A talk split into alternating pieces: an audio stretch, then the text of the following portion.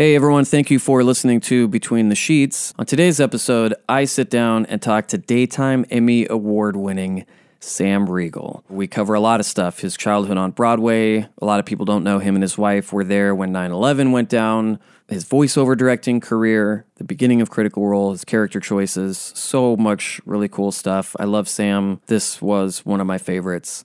Remember, you can watch Between the Sheets uh, Mondays at 7 p.m. Pacific on twitch.tv slash critical role, or you can watch it on YouTube on Wednesdays. We post it Wednesday mornings at youtube.com slash critical role.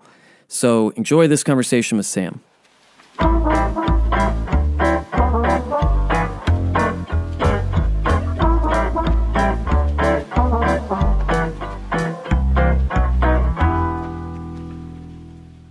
Sam, thank you for joining me. Brian, it's a pleasure to be here. I'm sorry. mark? It's a pleasure to be here. We here. went over this Yeah, five times. It's a pleasure to be here. End it down. Yep. I know you don't like line reads, but Yeah. I have to give them to you. Yeah. Uh, we're drinking what today? uh, if I if I'm to understand correctly, you made me my favorite drink. Yeah. A sidecar. Absolutely. It's a delightful. This is classy. This I is. know. I- I'm not used to drinking something that's classy. Mmm. Mmm. Mmm. That's pretty good. The sugar around the rim really makes it what it is. That sugar on yours? yes. Oh no.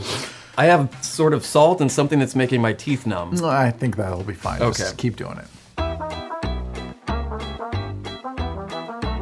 Where did daytime Emmy award winning? I have to say this 15, 16 Yeah. times this episode. Where Yeah. did daytime Emmy award winning Sam Riegel grow up? Uh, daytime Emmy Award winning Sam Riegel. Um, there's got to be an abbreviation for that. D E W W. S R. Jesus. Uh, I grew up, I was born in our nation's capital, Washington, D.C., on Columbus Day, in the bicentennial, uh, named after Uncle Sam. Really? Yeah, all these things are true. Named after Uncle Sam? No. Oh. that part's not true. Damn I mean, my name's the same as his. Okay. But I was born in D.C., I grew up in Northern Virginia. Um, and eventually, uh, theater sort of took me northward to New York City. And I still consider myself a New Yorker for the most part, even though uh, I've probably lived here longer. But Yeah. I don't know. Once you're a New Yorker, you're just kind of a New Yorker for, for life. A lot of it depends on where you ended up growing up and spending those formative years, I think, is how people end up deciding where they're really from. Yeah, exactly. How old were you when you left Northern Virginia? Uh, my my big trip out of Northern Virginia to the bright lights of New York City. Uh, I was, I think, 13 or 14. Let's see here. I, I must have been just 14, and um, I remember it very well because uh, I flew alone from Dulles to New York, and I just booked a job. I booked The Sound of Music on Broadway. So I was I was leaving uh, Virginia and moving to New York to seek my fame and fortune. And when I got to the airport, I checked in. I was flying by myself, and the guy at the ticket counter was like, uh, "You're Sam Riegel." and I was Really? like, "What?" And he's like, "I've been following your career. Yeah, I, you're, I'm a big fan." I was like, "Are you serious?" So he was like a theater nerd. Whoa. And I was a, I I was a uh, well-known local theater kid, which you know there was only like four of them, so I was top four.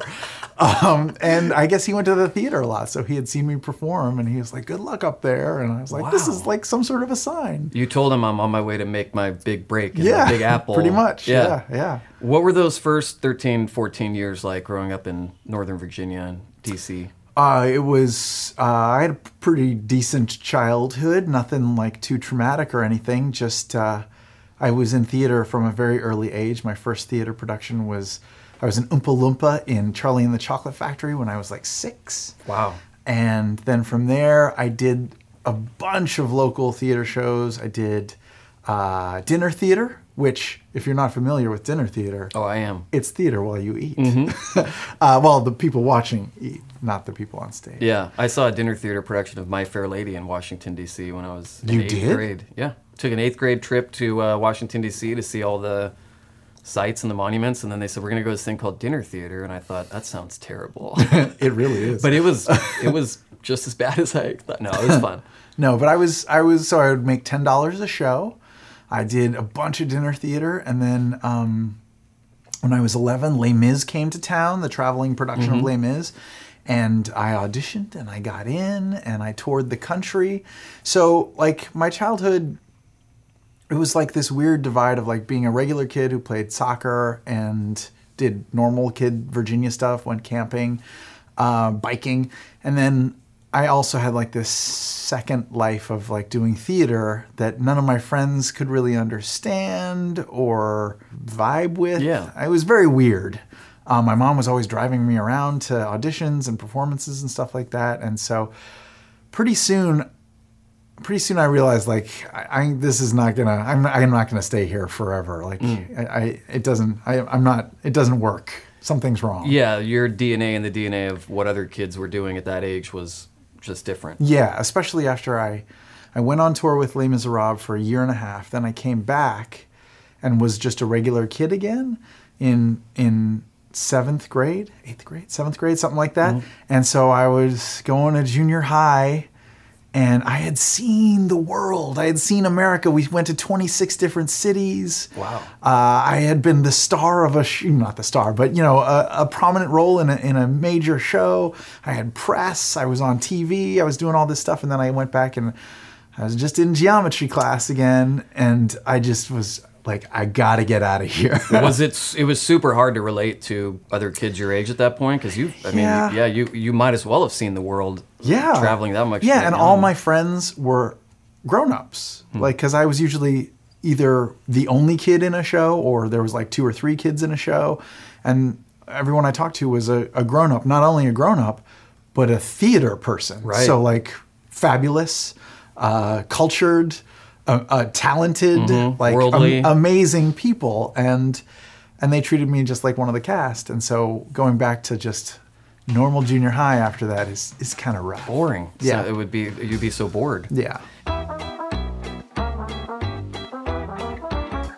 Did you do well in school, or was because theater was your passion? It, did that sort of slip away, or did you feel like it was easy to kind of maintain both? It I wasn't. I mean, I was. I'm great in. I was great in school. Like I, I'm. I, I'm smart enough to get by or whatever. Um, Surprised to hear you say something like that about yourself. I'm really smart, Brian. I gathered. They don't No, give that- Emmys a- away to dummies. Nope, they sure don't. Um, they make you fill out an essay question. Mm-hmm, actually, uh, this is a lovely drink, It tastes great. and it's a decent show. Thank you. Sure. That's so nice. Yeah. Three minutes into your first time ever watching it, your episode. Yes, yeah. Um, what were we talking about? Oh We were talking about yeah, school and school. Yeah, the only thing that was that uh, that uh, I suffered from in school was just time. Like, so I was gone a lot, and I would miss things. There was a period of time when I just didn't go to school. Like when I first moved up to New York, my mom didn't know what school to enroll me in in New York. And so I think she, I think I just skipped eighth grade. Like not just skipped it because I was so bright, just like didn't go to school for a year. And Wow. and when I went into school the next year, they were like, "Where's his school records?" And she's like, "Oh, there was a fire." and that was it. I just missed did- a whole grade. He did some work for the government last Yeah. year. We're not really allowed to go Yeah. into details. So there's a missing school year. So I probably there's probably some facts that I'm missing that you know that I don't. Um, Abraham Lincoln was the first president of Sure. the United States. Of course, I was there that day. 1970 something or other. I don't have the paperwork in front of me. Mm-hmm. At what point then, that young, did you realize that you were drawn to the stage or to performing? Was it, you know, you got in one play and the bug hit you, or was it just going through the motions and all of a sudden something about that? Was it Les Mis, you know? Yeah, I mean, my mom was uh, was a stage mom, and she she got us involved in theater at a young age. But uh, and, and my sister too. But I really did like it, and uh, I still have this unending urge to perform and have that sort of creative outlet. So she she definitely kept checking in with us to say like, is this something you really want to do? Oh, do you want to stop? is because there's also a lot of tears when you're a kid and you audition for something and you don't get it. Yeah. it's it's heartbreaking. You take that a lot harder than later on when you Yeah. are more used to it. Yeah, totally. So so she checked in a lot, and and Know there was just something about it. I, I don't know if it's getting the reaction from an audience or or just sort of being expressive and big. I don't know what it was that resonated, but I was in into it. So hmm. into it that I was I would do I would do two shows at the same time sometimes. At one Whoa. point when I was like 10, I was doing Camelot and Pippin because in Pippin, the boy, the little boy, uh, is only in the first act, and in Camelot, no, it's the other way around, something like that. But I, I worked it out so I was in Act One of one play and Act Two of another play, and so I would do one and then drive across town and do the other, In the same night. and then drive back and do curtain call at the first one. Wow. Yeah. And you made 20 bucks that night. yeah. Was it hard for you not only just traveling that much, but having that cultured of an experience? Was it hard for you to make and to keep friends for all those years before you went to New York? Or were your friends the ones in the theater and then when you were not traveling with them, you sort of just got by? That is home? very true. Yeah, no, I didn't really have a lot of close long term friends uh, growing up. I had, I would, I would love the adults that I would hang out with, but like in school and stuff, yeah, even even in New York, I, I would always have like one best friend, and then not really any other friends. Um, because I could only like I guess I only really had time to focus on one friend Yeah. rather than hanging out with a, a larger group. So and that's probably that's kind of followed me to this day. Like I have one friend, his name's Liam O'Brien, and that's I mean I like you guys too, Of but course, yeah. um, but like in terms of like a close friend, I re- I really have only ever had like one at a time uh, through my whole life. yeah, tr- between the transient lifestyle and then just continuing to be busy, it's hard to maintain. Yeah, yeah, and and also like, you know, I don't, I, I don't know. I, there, there, like you said, there's there wasn't a lot of other kids who just kind of got it. Like, um, sometimes I would have to grow my hair real long for a part, like for Les Mis or something, and all the other kids would make fun of me and say I have like girl hair and stuff, which is not an insult, but at the time it yeah, at the time, yeah. Yeah, and and so it was it was rare to find a kid who was like, I get what you're I get what you're about. You're you're a cool dude because it was not cool on the outside. Was it important for you to try and impress people or win them over in that case then if you felt like a little bit of an outsider because of your lifestyle obviously looking a lot different than any kid your age or any kid that I grew up with? I mean, no, I always wanted to have friends, obviously, and be you know uh, accepted by my peers. But um, but no, I didn't.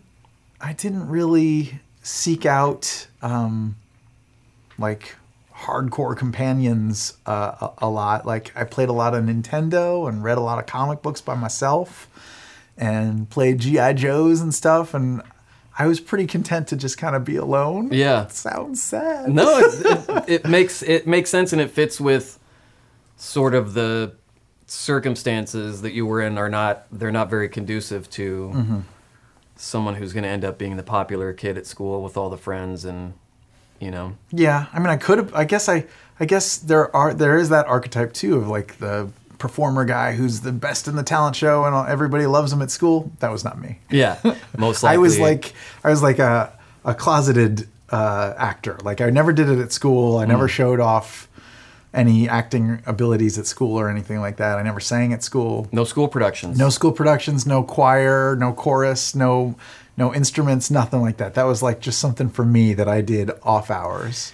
did you feel like and this isn't i'm not making a joke but did you feel like because you had been already in more advanced theater stuff than Mm-hmm. what a school production would be that that stuff was kind of amateur for you or maybe but also uh, as being a, an insecure kid i'm sure it was more like if i were to do a school production there would be expectations on me that i couldn't uh, live up to that was probably more along the lines like Yeah. oh we'll make sam the star because he's a real actor and then it's like oh he sucks you guys can't afford me on the you know the school's budget yeah So you go to New York. You're 14 years old, and Yeah. the first production you did there was I did Sound of Music. Uh, Sound of Music, and you're in the one of the craziest, busiest, fast-moving, intense hustle cities in the world at 14 years old. Yeah. What was that like? Uh, well, it was really cool. I mean, it was great. I was surrounded by other professionals. I went to a performing arts high school called PCS. Uh, and like Macaulay Culkin went there, and the Cosby Kids went there, and Tara Reid went there, and Whoa. Sarah Michelle Gellar went Whoa. there.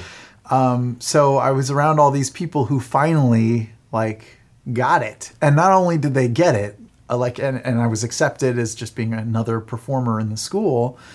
Uh, they were all way better than me, and, and also way more famous. Um, so it was cool to be. It was kind of cool to be an outcast, not because I was the weird theater kid, but because I was the guy who hadn't booked a regular job on a soap opera yet, or whatever. Right. Like, I was I was a striving actor where they were all like famous. Right.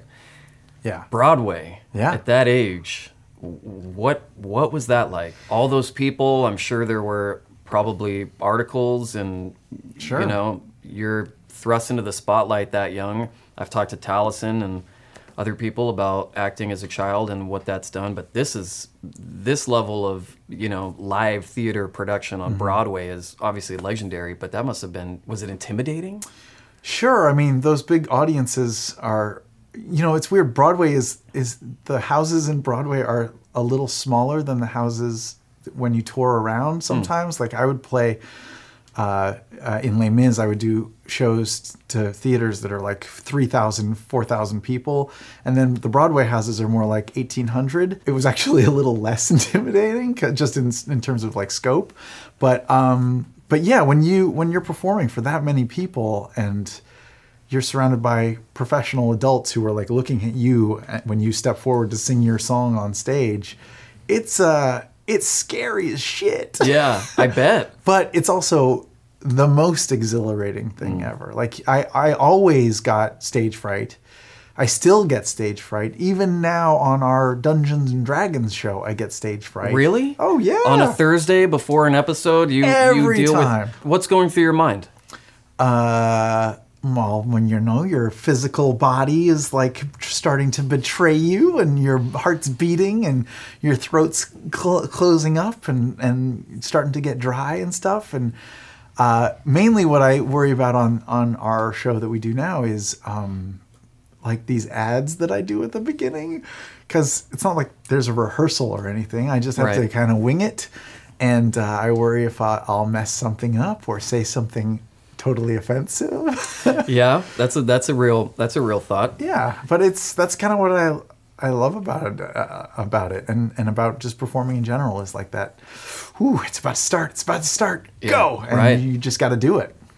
And that helps you overcome the fear is just walking right into it head first. Yeah, and it's always been that way for me, even as a kid. I just have loved that feeling of like impending fear, and then like, let's go, let's Mm-hmm. go through the door, let's see what happens. I, I don't know. I mean, I, I guess it's an addiction of some sort. Probably. Yeah. But a good one compared Yeah. to the others that you could have gotten into. oh, tell me about those. well, and that's for another time. We don't have nearly enough of this. What was after Sound of Music? I did other theater shows in New York. I did an off Broadway show called I Can Get It For You Wholesale. um, I did some soap operas eventually. Uh, I did some, Around what age were you doing like soap 15 operas? you know the comfortable confident age that you want to be on national television um, where you have to put a lot of cover up on a gigantic zit right before you go out with a with a soap opera star to do a scene um, yeah i did like uh, another world and i did soap operas that don't even exist anymore uh, I can't even think of the other ones. In one soap opera, I played a French boy. Oh. like one of the one of the storylines took someone to France, and I was a French pickpocket, and I stole her wallet, and then we had a scene together. Ridiculous. Did you mean to sound like Pepe Le Pew when you were on that oh, I went to one half hour dialect coaching session, so for the I'm- French thing? So I'm pretty expert at it. Did they give you a certificate that sits next to the Emmy? yep. Yep. Frank's training. Totally. What was the what was it the difference for you in doing theater and then doing some TV stuff? Did you prefer one over the other when you started doing TV? Was it, ooh, this is kind of interesting and something I haven't tapped into because you had been doing Yeah. theater for so long? Yeah, I didn't dig TV very much. There was a lot of waiting, and there was no there was no feedback. There's no instant gratification yeah, from the like audience. you do a good job, and nobody's like laughing or crying or applauding or anything. So it just seemed kind of cold and dead, and uh, I didn't I didn't love it. I much preferred theater, and so I, I gravitated to that. I did a lot of singing shows. I did a doo-wop show as a as a teenager. I was in a doo-wop group, and we had a, a show in New York. what was the name of that group? It was we were called the Procrastinators. Oh, wow. And we sang classic doo-wop hits of the 50s and 60s. Songs about waiting to get stuff done until you're ready. Yeah, totally.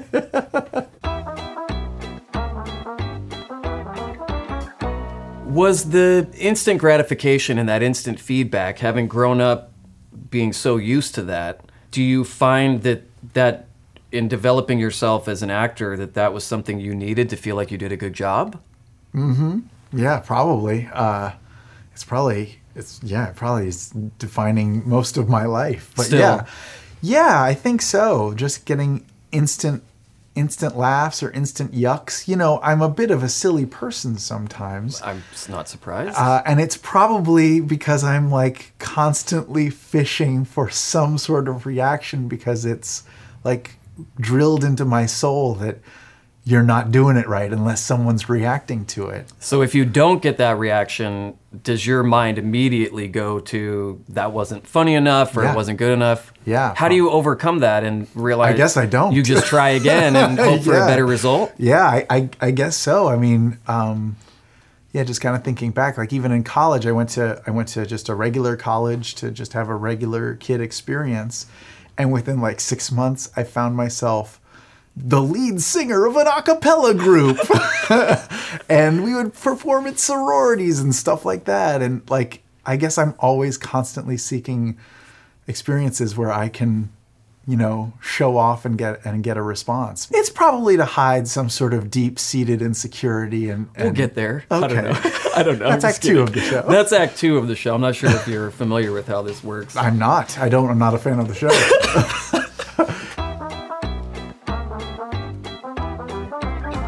How did you end up getting into improv? uh, improv. Uh, so I got into improv uh, the way that most people do. Tina Fey told me to start. Really? How did you meet Tina Fey? So I went to the University of Virginia for college. Right. And at the end of college there, I don't know if they do this anymore, but they they used to give you like a mentor, someone who has has graduated before that you can call to get career advice in the field of your choosing. And there's not many people who go through UVA with an entertainment uh, you know background or, or, or future. Um, It's not the prominent. no, no. It's mostly like law school and med school people, um, and brilliant people, or poli sci, that kind of stuff. But uh, so I, you know, I clicked in that I want to talk to an entertainment person, and they were like, "Here's your mentor. Her name's Tina Fey. Her name is Elizabeth Fey." Wow. And it took me a while to figure out, like, oh, her middle name's Tina, and she, that's Tina Fey. She's on Saturday Night Live. Wow. She had just been named, I think, head writer of SNL. So I'm sure she doesn't even remember this, but I called her on the phone at her office and uh, I was like, hey, I'm just graduating from Virginia. I want to do theater and comedy and writing and stuff. And what do I do? And she's like, you got to move to Chicago and do improv comedy. At Second City or one of those. Yeah, Yeah, yeah, or prominent- Improv Olympic. Improv Olympics, um, yeah. And and I was like, oh, but can I can I move to New York since that's where I live already? And she was like, great, yeah, go to New York. There's something just about to start. It's called the Upright Citizens Brigade. Hmm. They're just getting a theater. You should go there and sign up for classes right away. And I was like, great, see you there. And I never talked to her again. but That was it. that was it. I And bet then- she still remembers though. Totally. Um, and I and that's what I did. I went to New York and I signed up for UCB. I was one of the first classes of of students there when they just had gotten their their first real theater. I guess they had a smaller theater and they had just moved into a bigger theater. And were you still doing regular theater productions, or was it just strictly you went in there and you I were think when I when I started doing improv, like that was it for a while. Like that was so cool because you didn't need to rehearse or anything, and really weird, interesting people. it still scratched that itch of the live performance, the laughs, the feedback. Yeah, and and more so because you get to do a different show every time you go up on stage. You get to perform with different people or get thrown into somebody else's sketch show or something. So it was just a wild place to do to do stuff, and um, and you could experiment and do really gross skits or really weird characters or just kind of stretch your your muscles and. Yeah. Uh, and most of it was terrible, but some of it was really good. What was what's one that still sticks with you that you remember that you had a lot of fun doing? let's see here. Something that was really fun to do. We did a halloween show. Um, I've, I've forgotten the name of it. I'll find it. But uh, i played a clown and uh, the object of the it was like a halloween sketch show and the object of it was just to be gross essentially and my scene i think i was a clown with a chainsaw or something and i, I was slicing up bodies and there was buckets of blood just everywhere the audience had to have tarps Gallagher style, yeah yeah. yeah, it was it was pretty awesome to just like come home at night and, and have like dried blood all over your face and hair, and it was really cool. The difference between theater where you have a you're doing a play or a musical and you have a script and you can rehearse over and over and over and then you go over to improv where it still uses a lot of those skills but this time you have the potential to sort of bomb mm-hmm. even more did you did you have any performances or any nights like that where you walked off stage and went i totally sucked Oh yeah, yeah. In improv, that happens all the time. You do a show where just nothing clicks. People are missing missing cues or clues, uh, or you just forget the thread of the game or the scene or the character. I mean, bad improv is the worst. and my poor now wife, then girlfriend, had to go to so many improv shows to support me and be a, a great girlfriend. And uh, she must have sat through so much garbage, just so much. And not all of it was me. some of it was me, but like, oh boy, there was just some rough shows where just nothing, nothing was funny.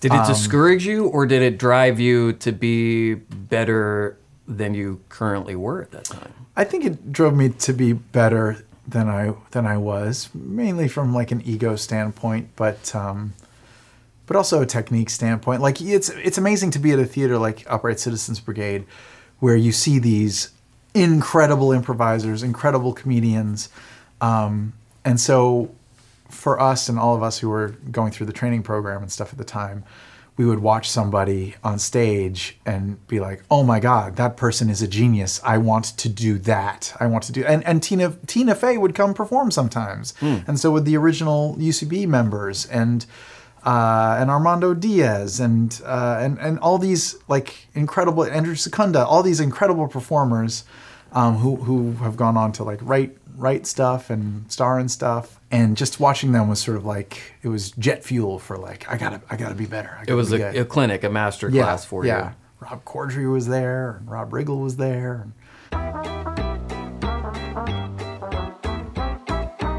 Were you hard on yourself when you would do well or or poorly? Did you did you you know you're, you're obviously a very driven person and you are always looking for a way to sort of top the last thing you did or Mm-hmm. to iterate on it or improve on it. Were you hard on yourself or did you feel like that would get in the way so you would just focus on the work? I know you're trying to make me cry right now. I'm not. I'm not. I'm going to get to that. Um, When no, we talk about your feelings for me, that's when we know the tears will flow. Um, I, wa- I, I was, I feel like I was normal on myself. Like I, I think, I think my mom was smart uh, in that she got us involved early and she got us, uh, me and my sister, auditioning a lot when we were real young. And uh, there was a lot of failure and a lot of like bad auditions and um, uh, like bad dance auditions. Like, you can dance, right? Sure, I'll try to dance. Nope, you can't dance. um, that kind of stuff. And so I think we got it all out early. So I had so much disappointment and so much failure as like a nine year old boy that when I got to be like a 24 year old improviser in New York, I was like, yeah, this is nothing. I, I bombed on stage. So what? It's nothing compared to like having a guy tell you as a nine year old, you suck at this. you know, I can take this. You It's easy. develop thicker skin. Yeah. Also, the improv community in the New York scene at that time was, you know, we would all go out to the bar afterwards and McManus Pub and and and drink down our sorrows and talk about what we should have done in the improv scene or what we could have done that would be way funnier. And um, it's almost like that that stuff, the stuff at the bar afterwards, was way more educational than the actual classes. 'cause Wow. yeah, because you were just kind of bandying about comedy with with dudes who are better than you while drinking, and Hmm. So you're commiserating, but you're also learning. Yeah, Wow.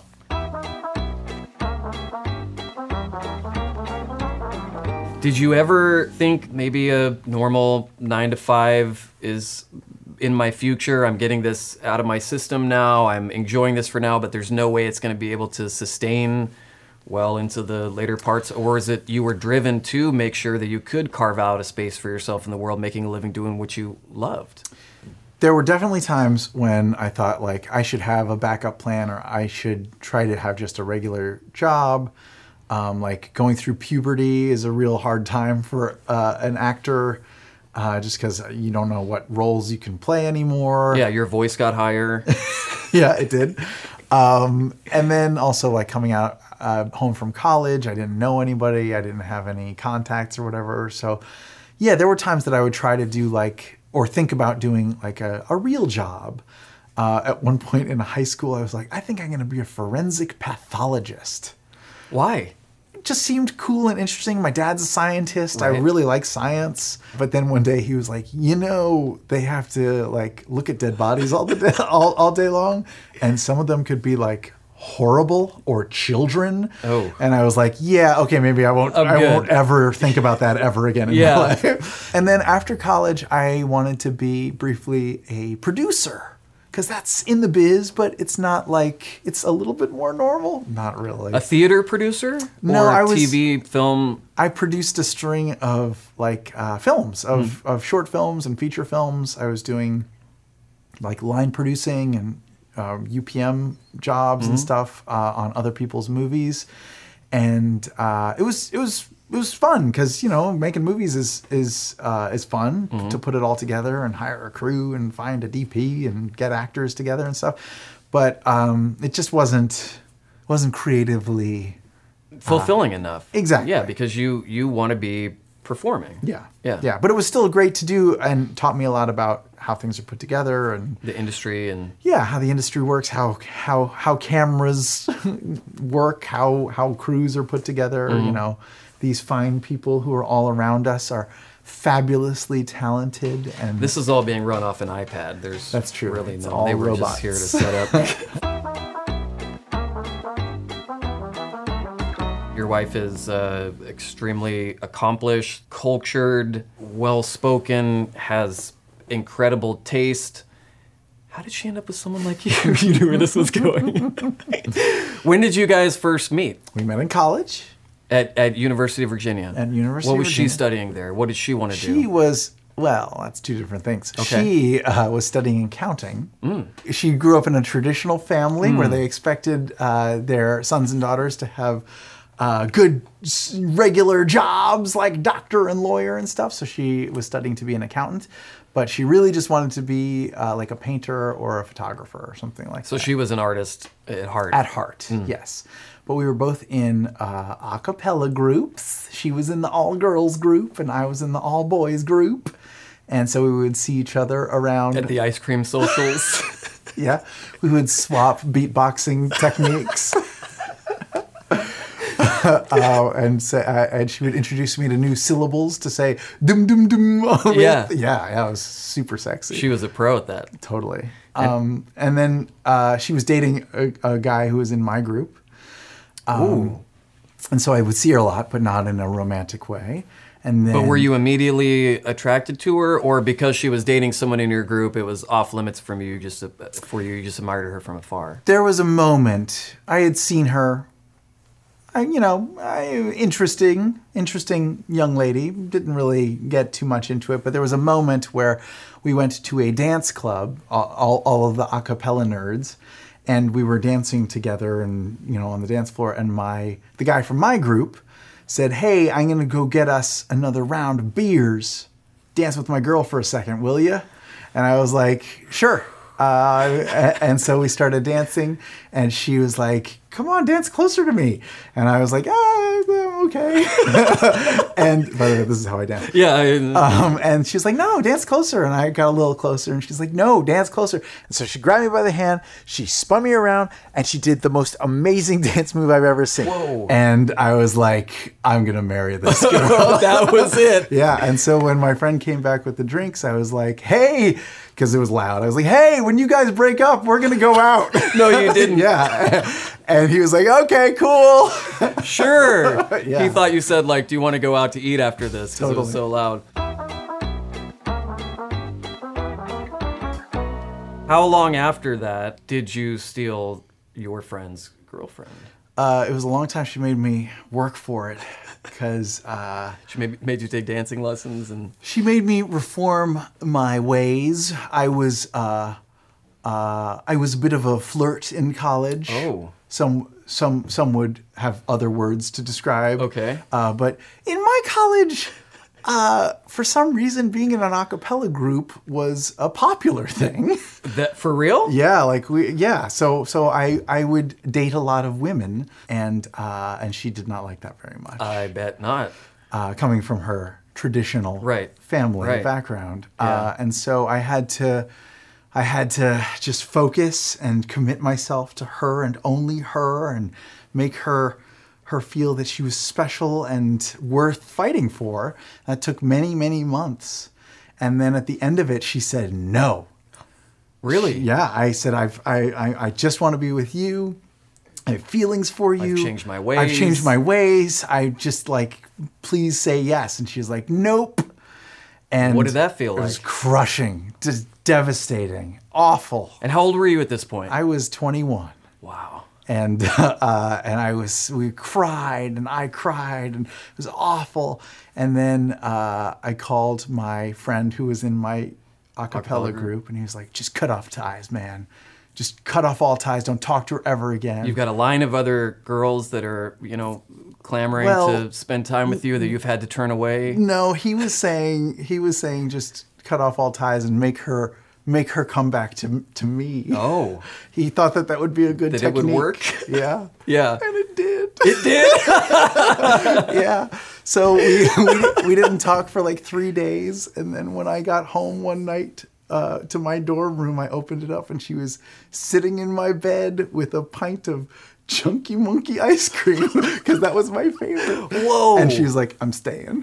what do you think made her change her mind? because we were best friends. We hmm. were best friends. We hung out all the time together, but we just weren't romantically involved. you think she was afraid that would ruin the friendship? She definitely hmm. was. And so when she smart, she's very smart because she didn't want to risk our friendship. And so when I when when I had sort of confessed my love to her and she denied me, I just stopped talking to her and it was like the hardest 3 days of both of our lives because we were just used to hanging out together all the time. And so she's like, "I'm in." And then you've been together now how long? So that would be We've been together 21 years, 20, 21 years. somewhere in the midst of all of that, and you guys are together. You're in New York. Um, you guys ended up in New York on 9 11 and took some footage and some photographs that's been used in documentaries about 9 11 since then. Yes, we were living right downtown across the street from the Twin Towers. We were like the closest residential uh, building to the Twin Towers. And so that, and my wife was working across the street at World Financial Center 1, which was also, it wasn't hit by a plane, but it was destroyed. Yeah, in the Um, aftermath. yeah. And so yeah, we we had quite a weird morning that morning. Uh, you know, we were woken up by the sound of a of a plane crash, and and we lost our apartment. And uh, while we were there, sort of like watching this all unfold, because it wasn't instantaneous. Like uh, there was uh, an explosion, then there was another explosion many minutes later, and then you know they were burning for a while, and we were just watching and watching and watching, not really knowing what to do. So my wife, whom I had just given a camera to for her birthday that year, started just snapping pictures just to kind of like fill not fill the time but like trying to Yeah. separate yourself from the event with like a lens and she took a bunch of pictures and then we evacuated our apartment and we ran and the towers fell and she took more pictures and we were evacuated to New Jersey and she took more pictures and yeah a few days later we went to the Associated Press with these undeveloped rolls of film because it was film back then Right. and uh, she walked upstairs to the to the Associated Press offices, and she she uh, I waited downstairs at the TGI Fridays. She waited until they developed the film and looked at the pictures, and she came downstairs like two hours later, and she, and she had an Associated Press badge. She's like, "Hey, I'm an AP photographer. they gave me uh, 20 rolls of film, and we're supposed to go back down there and shoot more stuff right away." And so it it ended up changing her whole life because before then she was an accountant working for just a big time uh, accounting firm. And from that day on she became a professional photographer and an artist. Now she's a cinematographer, Yeah. extremely accomplished. yeah. So it was a it was an awful day but weirdly for her and for us it has led to uh, uh, her whole career and, and professional life came from that day.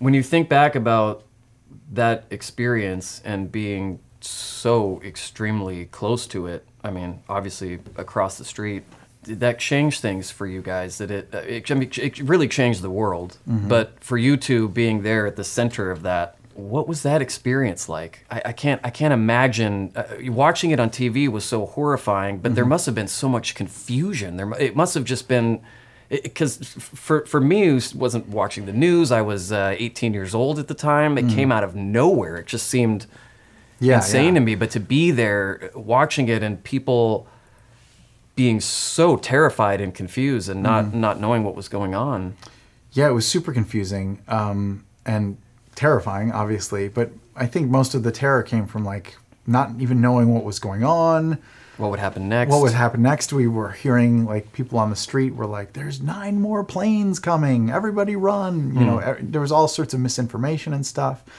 Um, nobody really knew who was behind it for a, a little while or, or where we were going to stay that night. where did you stay We stayed in a hotel in New Jersey. Everyone was evacuated. Uh, everyone around us was evacuated to New Jersey on a ferry boat. And then we were put on a New Jersey transit train. This is such a fun episode of your show, by the way. it's only part of it Um, and we were told all the hotels are full. Just go, just go. And so we went in a few a few towns into deeper into New Jersey.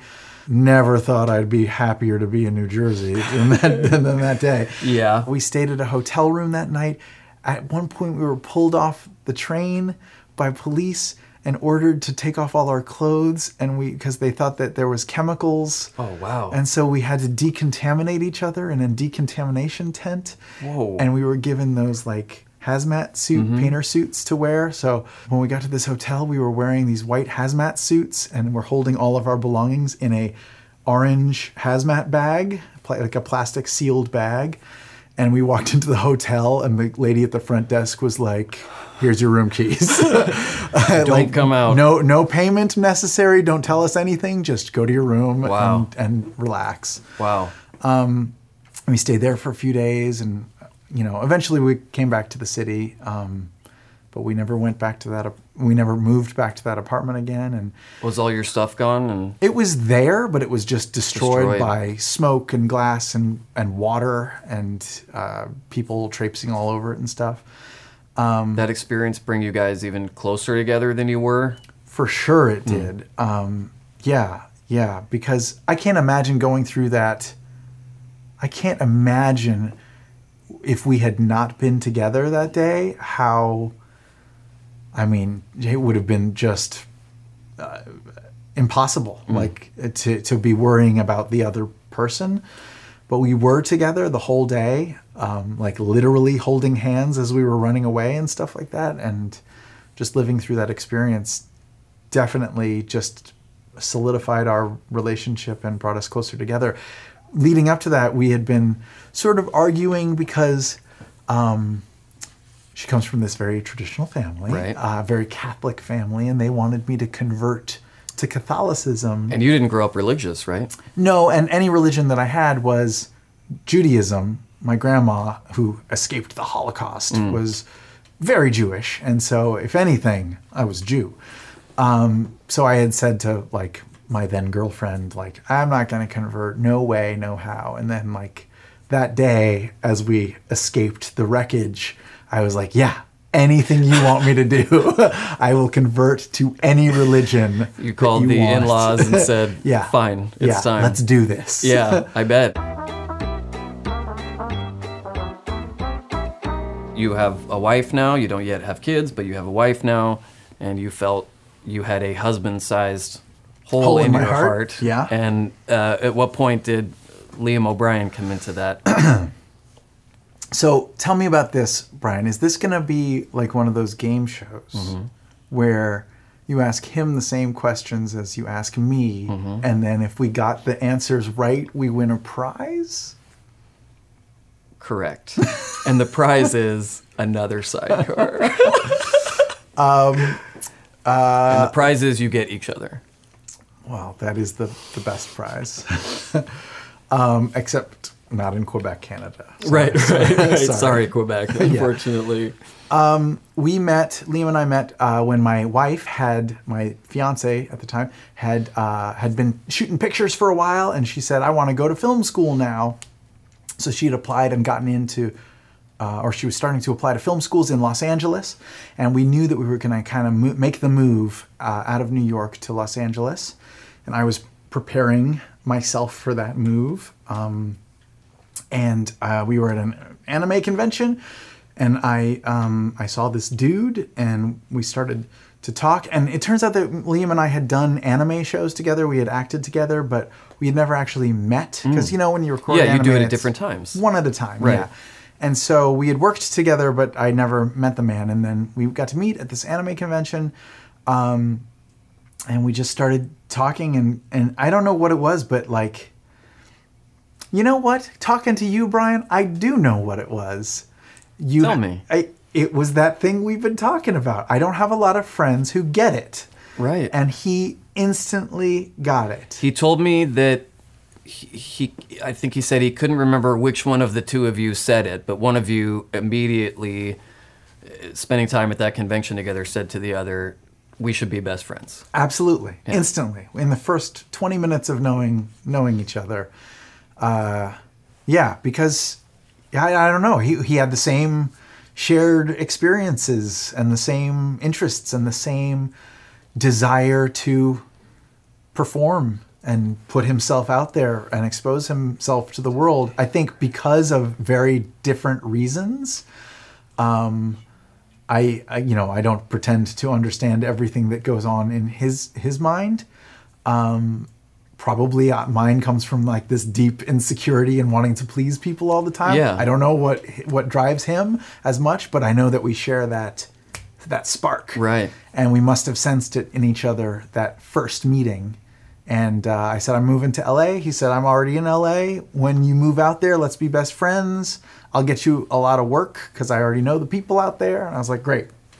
And it was done. You had a leg up because somebody that not only could get you work or anything like that, but you knew that if you came to LA, I have a friend there, I have somebody that's Mm-hmm. like me or that, you know, at least understands me. Yeah, it's like Survivor, the fabulous reality show that we all love and, and watch. Oh yeah, I don't miss a season. But early episodes of that show, they're all trying to pair up and make pacts with each other or whatever. Survive. to survive. Right. Yeah, like they make alliances. Yeah. And um and it made moving to Los Angeles so much easier knowing I had I had an alliance Mm-hmm. already and uh and together we've we've taken over Los Angeles. Uh, Completely. I mean, the billboards, the uh, you know, the awards stack up.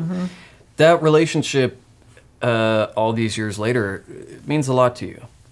Yeah, yeah. I love that Liam O'Brien, and uh, he loves me back. He does. We Long we, time. We talked about that long time. we talked about that, and um, it was interesting because he he sees a side of you that it's not that other people don't see, but it's funny because the things that you know he appreciates your sense of humor and and you know I'm supposed to say we all do, uh, but to him, uh, the thing that really stuck out to me was that he describes you as an extremely caring, thoughtful person who listens and and has been there for him during really hard times in his life.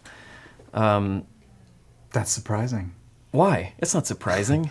No, it's not. Uh, well, but you guys have an interesting you you guys have a very interesting bond that it, uh, not a lot I would say not a lot of men that I know are comfortable being that close to Mm-hmm. you, you know I, I- have no problem with it but there's a lot of people who wouldn't describe a relationship with another guy that Sure, way sure. or or be that close or you know go through stuff like that together Yeah, I guess I guess it, it's a combination of just being uh, being on the same wavelength with each other, and also being together through different periods of our lives. Uh, you know, moving out here is scary, and being a young actor is scary, and being a young anything is scary, and so you rely on your friends to get you through it, and. Uh, and so I guess we were there for each other uh, during that sort of time of uh, professional growth. right And in doing so, we just got closer and closer as as friends, and have been there for each other through babies being born and hard times uh, with family stuff, and uh, you know our, our our path and our and our lives and sort of like the sequence of events in our lives have been very parallel you know, uh, we both married people who we had been dating for a long time. We both had kids roughly the same time. His are a little older. Um, you know, we, we both did the same sorts of anime jobs, which led to the same sorts of video game jobs, which led to the same sorts of directing jobs.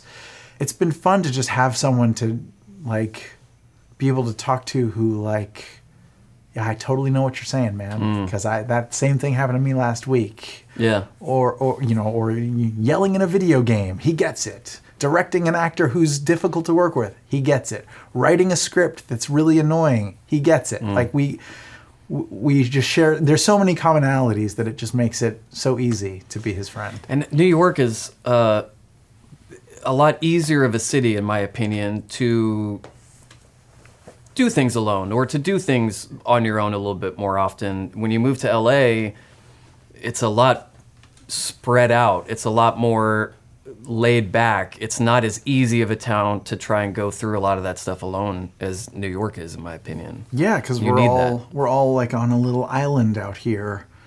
Uh, each neighborhood is like its own little island, Mm-hmm. and and you can't really explore other ones without a guide. Right. Um, so yeah, it's it's it was very helpful. I, man, if I had to move to LA without a friend and a girlfriend, I have no idea how that would go.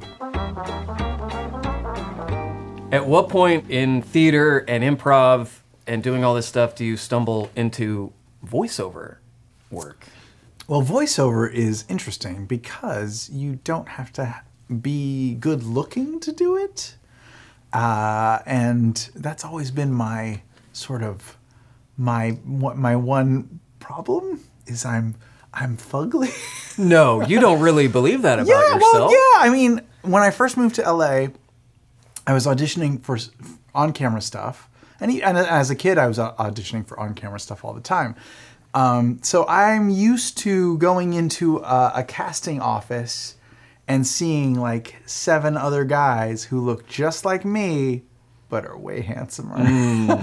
and Hmm. With you know, manageable mouths. Yes, yeah, with with then just more put together than me, and I was I was tired of being guy number eight, Right. who when I walked in, everyone else would be like, "Oh, cool, I got this one." no, I, I I've been doing voiceover forever, and um, since I was a kid and stuff too. so after I became an adult, it just it just seemed like a natural thing to keep pursuing. Also, I happen to have this like uh, this really region neutral accent. Um, and so I started to do like uh, books on tape and learning learning books, uh, English language learning books and stuff when I was a young adult, and that was good practice and got really good on the mic, and that led to other things like anime and cartoons. Ninja Turtles. I mean, we don't have Turtles. time to go through. Oh, we have time to go through. no, it's uh, honestly, it's. Um, I was looking at it the other day when I was doing research for this interview. You don't do research. I had to for you because I'm like, what are we going to talk about? Yeah, 'cause what it's is there? super boring. What is there to talk about? Did it scratch the same itch for you? Because voiceover, you don't get that instant gratification like we talked about. So where did that sense of I'm I'm performing and I'm doing that thing that I love, but did Mm-hmm. it scratch a different itch for you than theater and improv? It did? does. It scratches a different itch because in voiceover, as I'm sure other guests of your fine show have commented on, you can play all kinds of different roles. You can be bad guys and good guys and animals and aliens and all kinds of great stuff. So it really is fun to just explore and express from just from your your voice.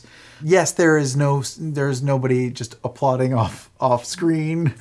Um, but uh, you still do get a sense of like of play and imp- improvisation sometimes in cartoons anyway, and finding punchlines and finding jokes on jokes on jokes and um, and you know what? There, I'm gonna take it back. There there is a lot of laughter in voiceover studios, even if you're just working with one other person.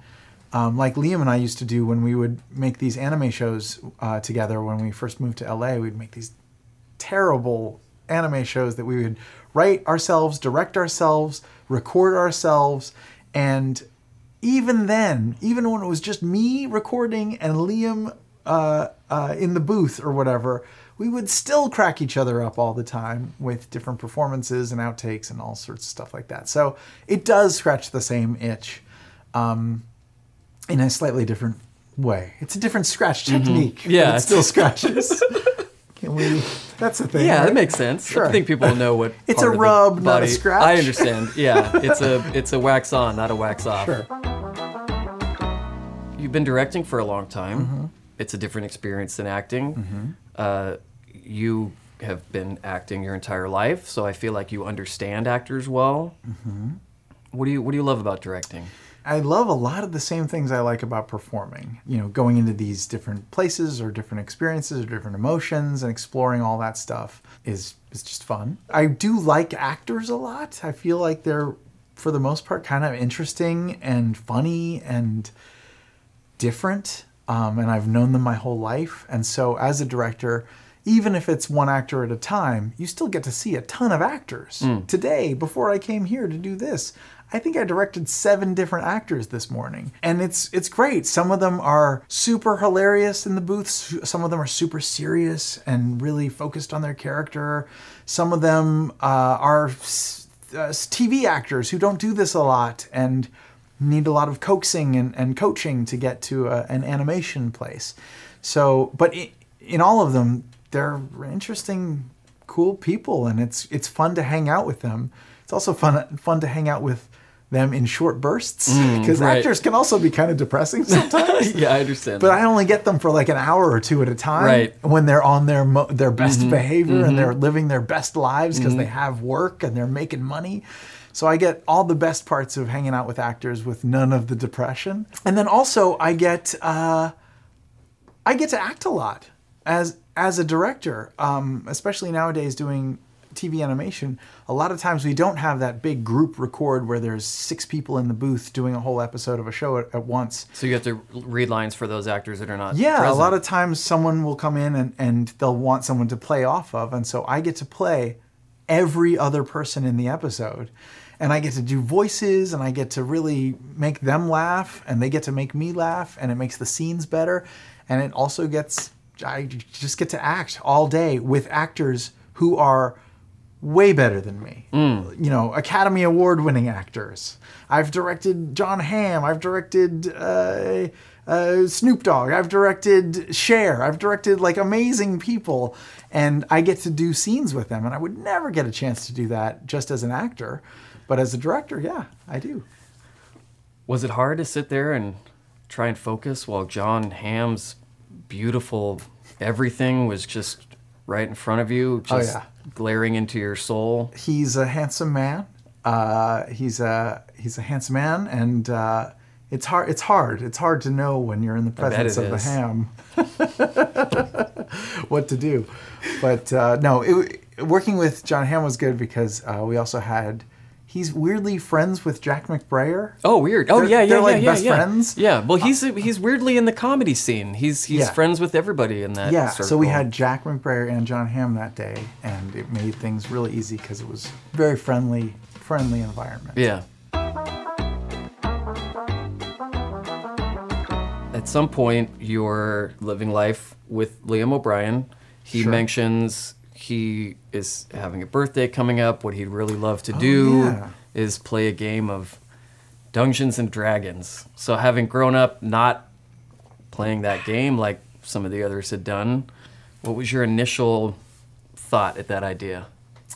So we did. Uh, we we conceived of this Dungeons and Dragons game partly because it was his birthday coming up, and partly because we were doing a show, a podcast, A called. All Work No Play, available right now on the Critical Role Twitch network. Look in the look in the camera and Uh. Catch us Fridays at eight. I have no idea when the show's on.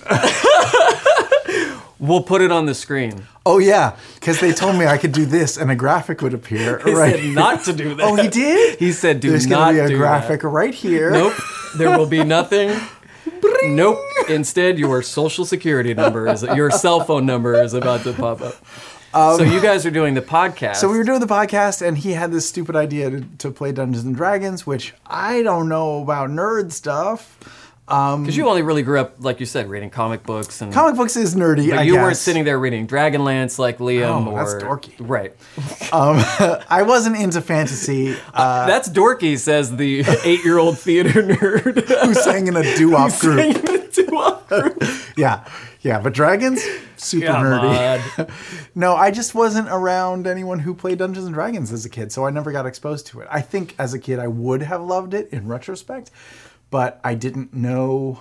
I didn't have a lot of friends, Mm-hmm, Um, and uh, and the ones I did have just weren't into it. They were doing the same things you were. It yeah, wasn't that they theater were. Yeah. So I uh, so we played together for for the podcast and for his birthday with uh, with our friends, and it was a great it was a great night. What did you walk away from that? What were you feeling when you walked away from that night? I mean, I think everyone felt the same thing, which was, wow, we got to do that again. Mm. That was something. Uh, there was some magic to it. I don't, I don't know if it was the collection of people or the characters that we were playing. It was probably Matt. Mm. It was probably Matt was just so fucking good Yeah. that we were like, imagine if Matt Mercer was your first dungeon master ever. I mean, Yeah, you were sort of ruined at that point, Yeah. and and also completely enraptured. Yeah, it was just great storytelling. It was a great hangout with with some friends, some people I didn't know very well. Um, it was acting. It was being silly. It was everything in in me that I've been wanting. People, people who I could be friends with, who get me and who also perform. An opportunity to make people laugh, to play different characters, to tell a weird, cool story. Like it's it's everything all at the same time. It's it was the best drug. You couldn't have known going into it that it was going to scratch all of those itches and cover all those bases of the stuff that you really loved until you experienced it. No, no, it was it was uh, it was an epiphany. It was one of those light bulb moments where where like at least for me, you know, there's no going back. Like, Right. I've had that experience. I I want more of that forever. Mm.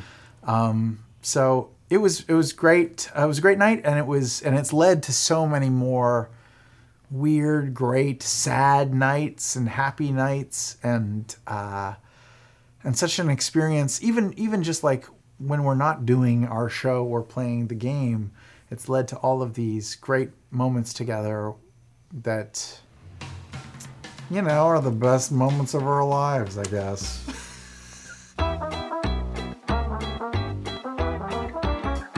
You have this experience with this Dungeons and Dragons game. After the first session, you immediately are hooked and intrigued. Sure, yes. Did you have an idea at that point that it was going to cover a lot of those bases that you grew up having as your bread and butter of improv and, and character creation and on the spot reaction? Did you realize that early on in that home game that this is kind of fulfilling me in a way I never I mean, I feel like yes, something about those early games uh, definitely rang true and, and, and, and compelled all of us to just keep going and, and there's something here that's special and spectacular and uh, yeah it hasn't been until recently like even even when we started broadcasting the show on the stream it didn't um, it didn't sink in that like no this is the thing this is the thing that you want to be doing now like it was fun I love these people. I love this game, but um, but only only like recently has it really sunk in. Like, no, no, this is the thing that your life has been leading towards. Uh, all, all your experiences on stage and screen, improv, writing, directing, voice acting, it's all for this.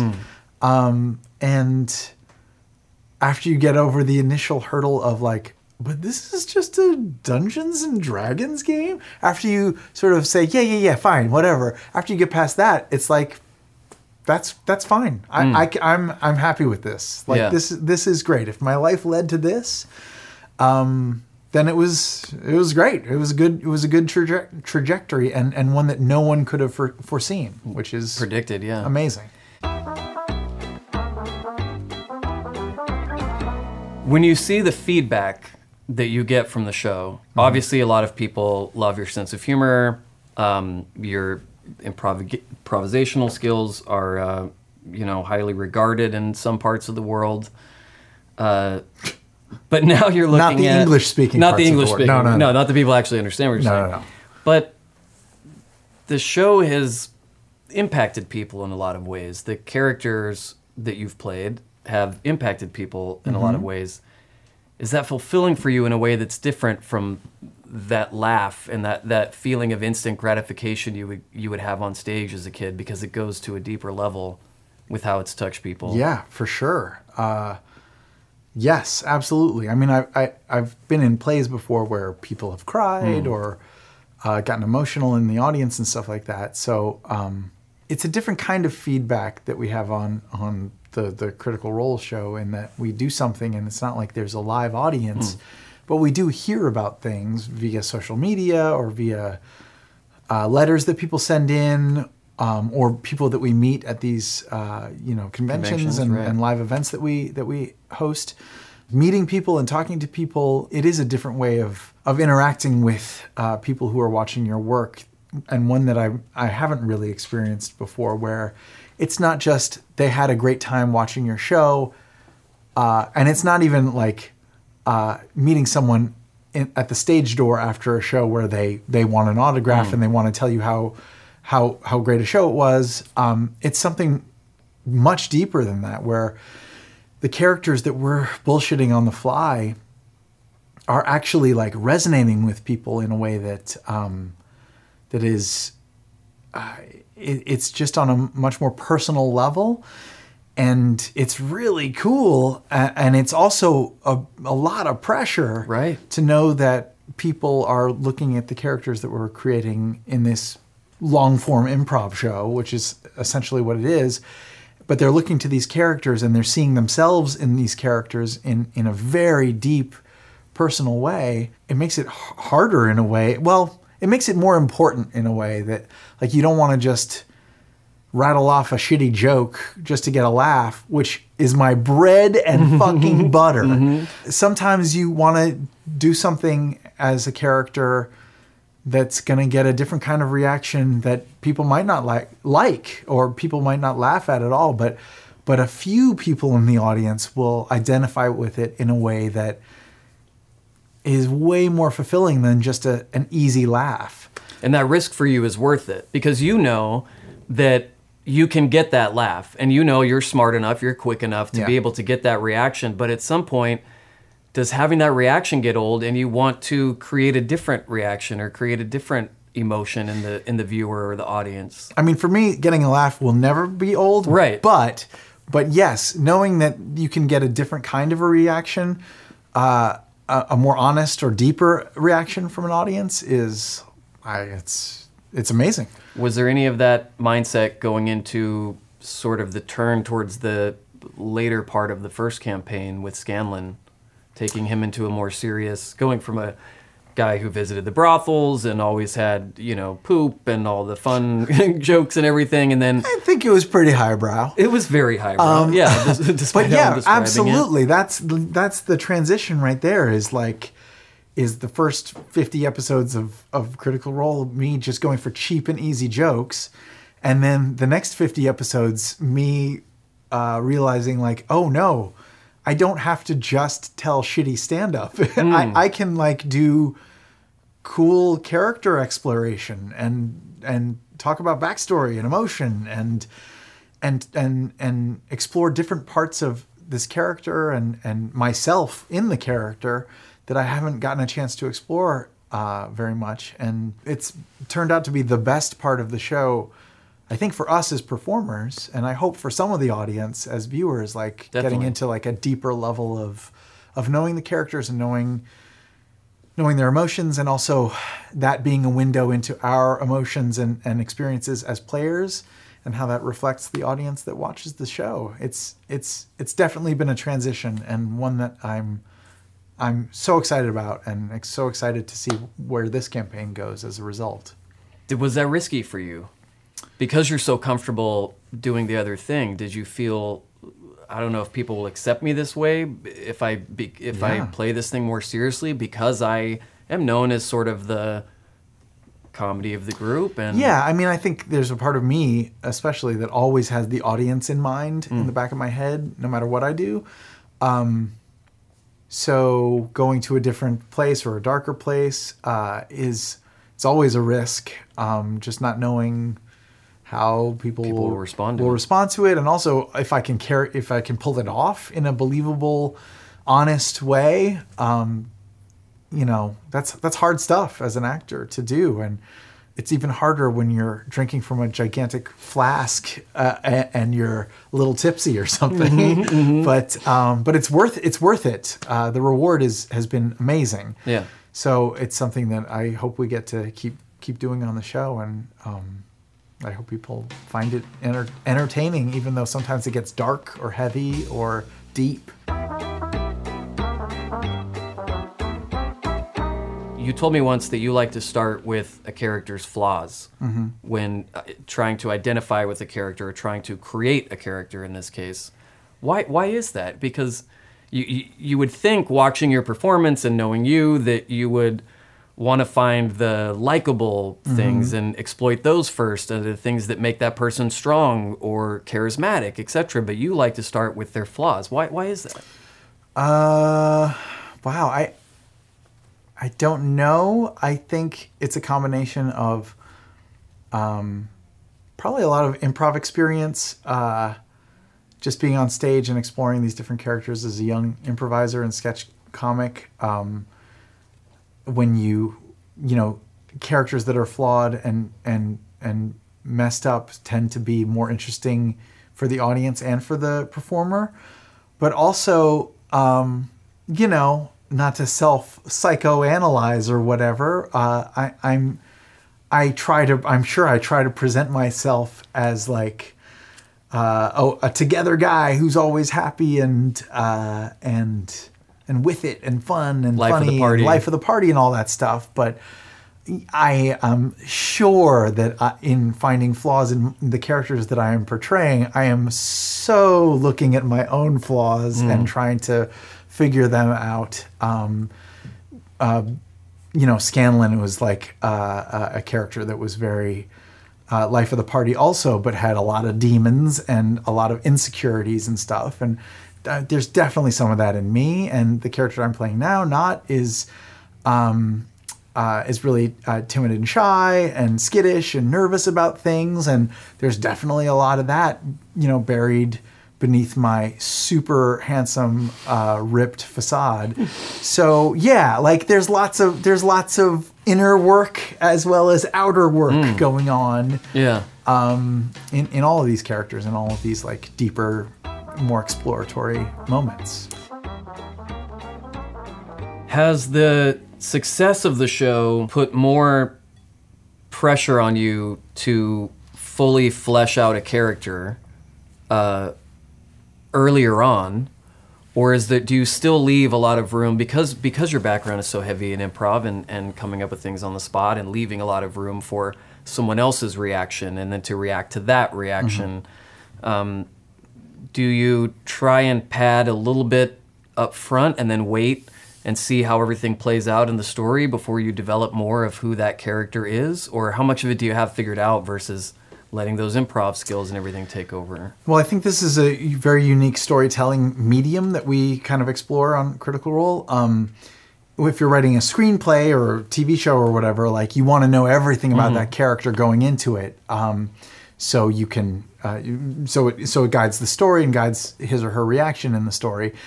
Um, but this is not like that. Like we, I do think it, it helps in, in this form of storytelling to have a lot of unknowns.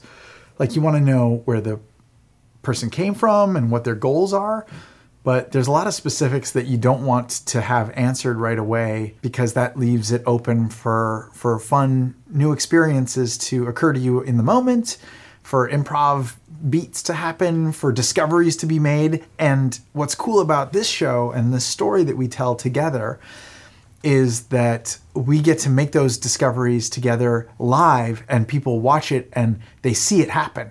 They see like the moment that Matt decides to become Victor or whatever. like yeah. they see the moment that the character is created or the facet of the character is created. Um, and that becomes part of their character forever. So you're not just watching a story, you're being you're watching a story being written, which is which is weird and also kind of cool. Yeah. Yeah. So you want to leave some in this medium anyway, you want to leave some things untold. right because if you have it set in stone and then based on where the story goes or what everyone else does Yeah. you don't want to be an immovable object you want to be malleable and Yeah, and also there's dice involved. right there's So- chaos determining the Yeah. outcome of much of that stuff Yeah, yeah. So decisions are guided by fate and chance. And if you are singularly focused on doing one thing and it's gotta be this way, and the dice don't don't cooperate, then you are fucked. Going back to what we were talking about with the way the arc played out in the first campaign, um, an actor I really admire once said that you, in television, you have to be willing to lose the audience for a few episodes and have to win them back because you're making choices that they may not agree with right away, but you're trying to tell a story that in hindsight they will understand what you were doing. Mm-hmm. How important is that for you? Do you do you did you feel that? Did you feel like I might lose I might lose some people because they see this guy as one way and now I'm trying to implement this other thing? Was there a fear of being that whole thing being rejected and going, I guess Sure. I'll have to go back to the poop Yeah. jokes and you know, because you think deeply about that stuff. And I know that a lot Yeah. of it seems like it comes up on the spot, but I know that you spend time and really try to flesh that stuff out. Absolutely. Uh, yeah, and uh, absolutely any any major major move like that, or or turning Scanlan to a darker side, or um, or, or getting him, you know, addicted to spice, or whatever. Like all this stuff uh, was calculated not in a way to get uh, to elicit a response from the audience, or make them hate me, or make them hate the character. It was calculated in a pure sense of like what would the guy do right now?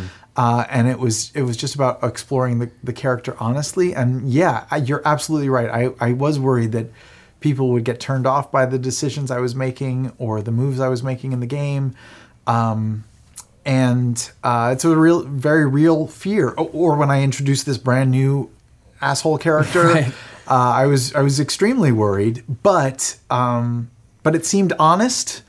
And what what critical role has taught me and what matt has taught me and what playing this game has taught me is that following the honesty of the character and their true tra- trajectory even if it's not what you would, as a writer would would follow um, is more rewarding than just going sometimes than just going, for the for the easy laugh. joke or the easy laugh or the easy out uh, in the long term, it's it's better to just stay true to that path and commit to that character and that story. And in the end, you find yourself in a place that you could not have ever foreseen, as long as you just keep going towards the things that that character would want. Had you gone for just the laughs the whole time, or gone for just a serious character the whole time, would it felt would it have felt at the end of it like something was missing?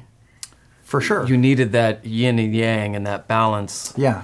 Yeah, yeah, art. yeah, yeah. You need you need you need down times to know when the good times are there Mm. and stuff. Like you need failure to to know when you're succeeding and stuff. So yeah, yeah, seeing both sides of, of that character and all, and all the characters are, are really important, I think, for us as performers. You're sitting there at the Emmy Awards. Sure. Um, Let's. It's daytime. Emmys. you're sitting there at the daytime Emmy Awards. So we're like in someone's You're backyard. in. You're in. You're in. Uh, yeah. We're in Regis Philbin's backyard. You're in Regis Philbin's backyard. Yeah. Yep. It's uh, yeah. It's it's being catered by Carl's Jr. Um, yeah. There's a truck. there's a Carl's Jr. truck Sure. there. Doesn't get all over the place. um,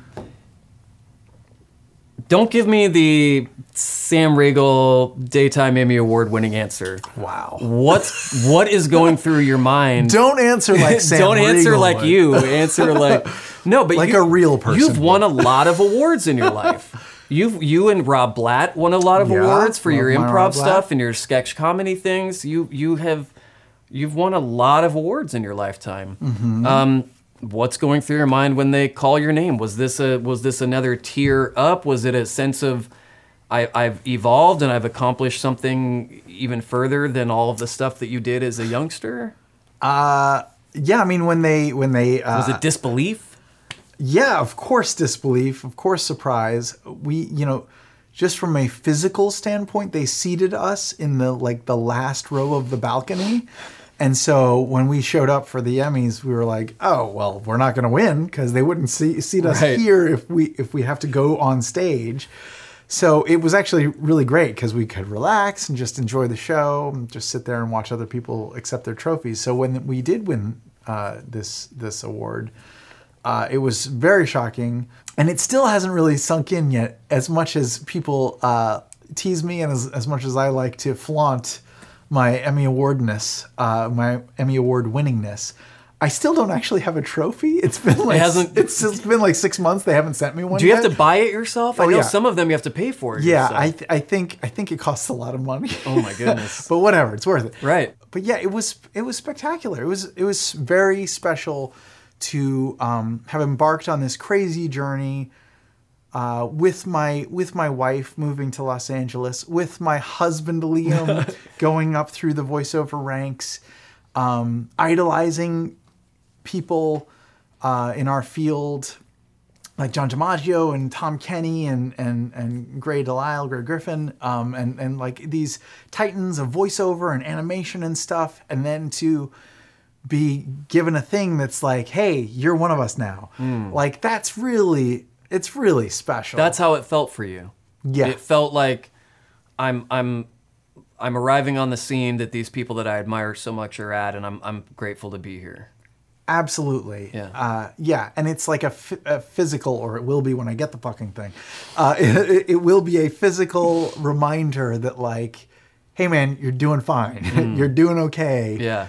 Uh, the struggle still goes on, but, like, you got that. And you, even if you fall, you can't go f- f- below that point. Like, Right. it's a stopgap of some sort comedians as, uh, and, and performers as insecure as we all are and you are a big example of You, that yeah. I, I all I'm sitting here while you're talking is thinking how big of a piece of shit I am. um, but we're all we're all looking for just that that applause or that cheap laugh or that trophy or just something to keep us going and you know they everyone says like you know awards are bullshit or whatever but it's it, it is it is it is another thing that I can at least turn to in my darkest of dark days and be like hey you're okay man it's okay Right. some people like you Right. Yeah. Yeah. The Academy Yeah, sure, you. sure, yeah. Right. So it, it was it was great. It was Yeah. great. I'm very grateful.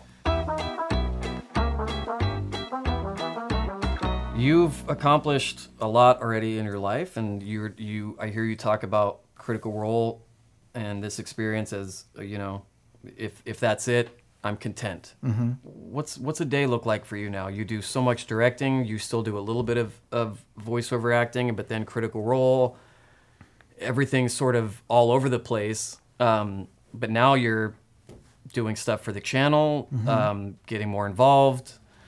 Did you? This is the dream, man. Yeah. It's all of it. It's all of it at the same time. So it's you get a say in the content that you get to create and how not, you not only making content and, and, and shooting shows uh, like this one uh, mm, uh, for the channel, but uh, and making our our, our Dungeons, Dungeons and Dragons show, um, which is great, and, and it's a creative outlet, and um, it's about being closer to friends and around friends, and being funny with people. Um, on a professional level, but then I, I have this amazing wife at home who's also fabulously talented, and I have these great kids at home, and I don't sleep a lot, but it's great because I just want to be awake to like do as much of each thing as I can, be it animation or seeing those kids for as long as I can in the morning or at night, uh, reading them stories at nighttime. I don't agree with you, but I'm going to use your term. Say you go, you were in those audition rooms back in the day. Mm-hmm. Say you were the most good-looking guy in the room, or the most talented, or whatever else. Sure. Mm-hmm. But say you were, and you had found success in that field. Mm-hmm. Do you feel like this is more fulfilling because it gets to touch on so many other things? not only does it scratch many itches and and uh, uh, allow me to be uh, creative and also administrative and also writing and performing and uh, all that stuff. Not only that, but it it came from a place of uh, uh, of just friends hanging out and um, and doing what we love together and telling stories. And so yeah, it is it is a bit more fulfilling just knowing that like we've gotten to this place just just from being who we are and and and and, and following our, our true path rather than like waiting for someone else to give us a hmm. job or waiting for Something someone to else to say lap. like hey you're handsome. You're a model now.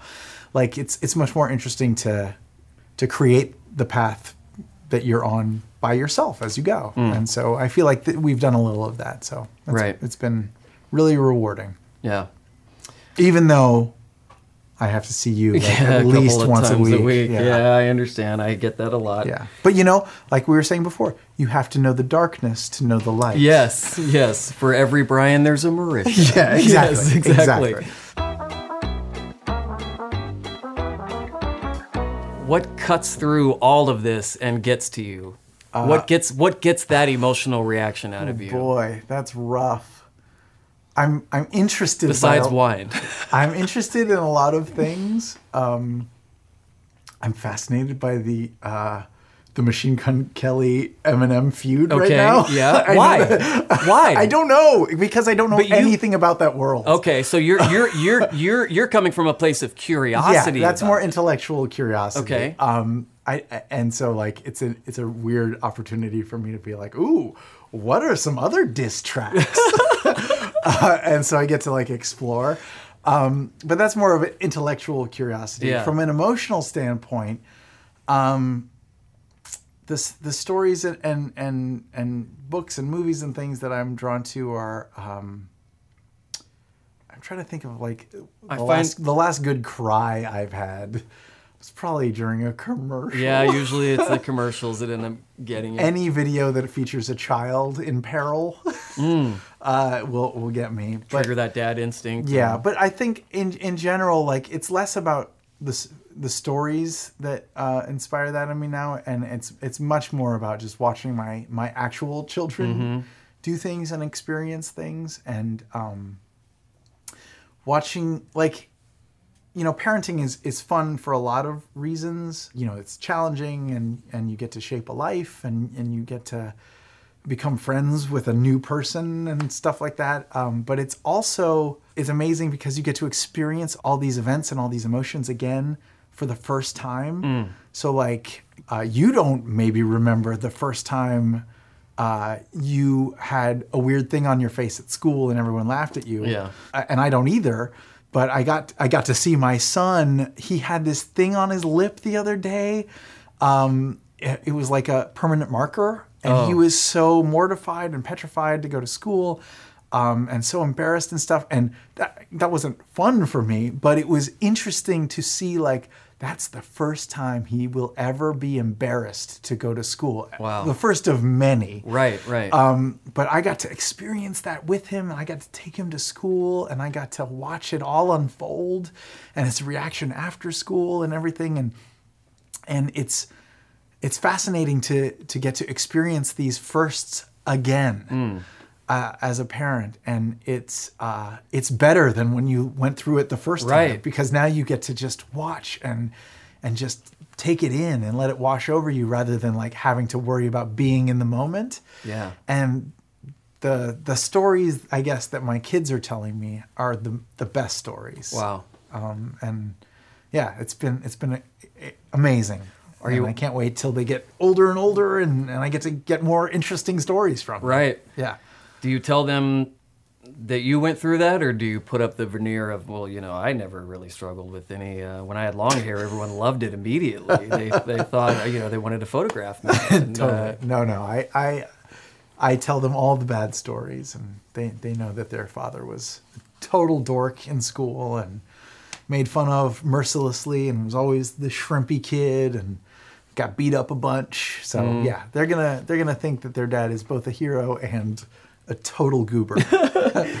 do you still tell them the uh, the story of the campaign that you're in as a as a bedtime? You re, you yeah, recap for every them and- Friday night, the kids ask me to tell them what happened in Critical Role the night before, and I, I try to edit out the most gross stuff or the most sexy, sexy time stuff. So then they say, Dad, it doesn't sound like you did a lot in this episode. well, some episodes, yeah, like when we just go to a town and shop, they are super right, disappointed. right.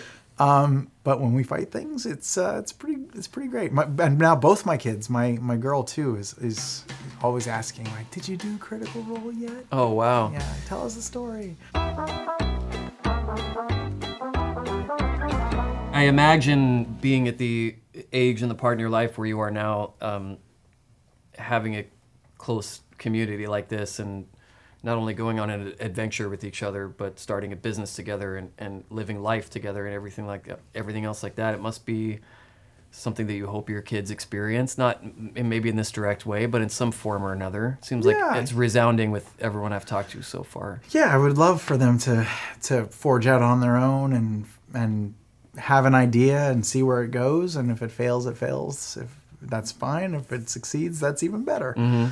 So yeah, yeah, it's it's uh, it's risky though. Uh, this life that we've all chosen for ourselves, not having a stable job or a steady health insurance. Right. Sometimes. Right. Um, it's real risky. Um, and there's lots. There's been lots of times for all of us where we've questioned our decisions and um, been unsure what the next gig is or whatever. But when it comes, it's it's weirdly more rewarding. Yeah, I don't know if it's for everybody. And sometimes I I I, I see old friends from University of Virginia who have like really good jobs consulting for a company and amazing houses with pools and uh, just the greatest life and uh, so stable and so easy and great and they travel and and I get jealous of that life too. You do? Sure, sure. Because of the stability and the certainty and, and, and, and that, or for other reasons? Yeah, just because like it must be so great to to not have to worry. to not have to come up with a funny ad every yeah, exactly. in the car on the yeah, way to the yeah. Um, but it's but there's there's there's there's a flip side to that, which is that we get to have these unique um, serendipitous experiences and moments that maybe maybe that we wouldn't have had Mm. a chance to experience if we had been uh, you know had that steady job or whatever. So there's Right. there's always trade offs, but there's great rewards as well. yeah. Anything you haven't done yet that you really want to do? Oh boy. Um, You've jumped out of a plane. jumped out of a plane. I've, I've sang at Carnegie Hall. You've sang at Carnegie Hall. Um, You have an I Emmy. have an Emmy. Um, yeah. I Do you have want a to go beautiful for, wife and kids. Do you want to go for an EGOT situation? Is Ooh, that, uh, that seems like a lot of work. it I, does. I think now I'd really like to just get some sleep. Yeah. Up next, rest. Yeah, Yeah. yeah. Just rest, and I want to. I want to start traveling again. We traveled a lot when we were in our twenties and stuff, but kids change that. So Mm-hmm. I would love to start traveling and go to. I haven't seen much of South America. Oh, yeah. Haven't seen. I haven't been. I haven't. I've been to Paris, France once for eight hours. So I Oh, would wow. Mm-hmm. love to go back to Paris, France for longer than eight hours, maybe nine. How do you think your expert French accent will go over? Oh, that, yes. The training that you had. Will I should get off the plane France. and when I go through customs, be like, "Hello, I am French. It is wonderful to meet you. I was on the guiding light when I was uh, 15 years old. Not sure if you recognize this face. yes, I played Nuri the pickpocket. Can I get dual citizenship from that? yes. Thank you for joining me. Oh, the show is over. It is. Oh wow! That's it. Do we get to finish this, or do we have to Yes. pour it out? No, we don't have to pour it out. Do you have to use it for the next This guest? is- yeah, we're I'm gonna pour this into another glass and sit here and drink it with It's Matt. been wonderful to talk to you. thank you. It was Brian. great. Yeah, no, thank you for You know- opening up and You're not as big an asshole as I thought. It's a facade that I'm slowly trying to dissolve, Hmm. uh, one conversation with you guys at a time. well, give it some time. Thank you so much. This was great. This was great. How many of these can you usually handle in one night? Because I Oh. feel, I feel, I'm pretty great. blitzed. I feel great. Thank you so much for listening. Remember, you can subscribe to us on iTunes, and if you want to support the show, you can leave a rating or review. Thank you so much. We'll see you next week. Until then, don't forget to love each other.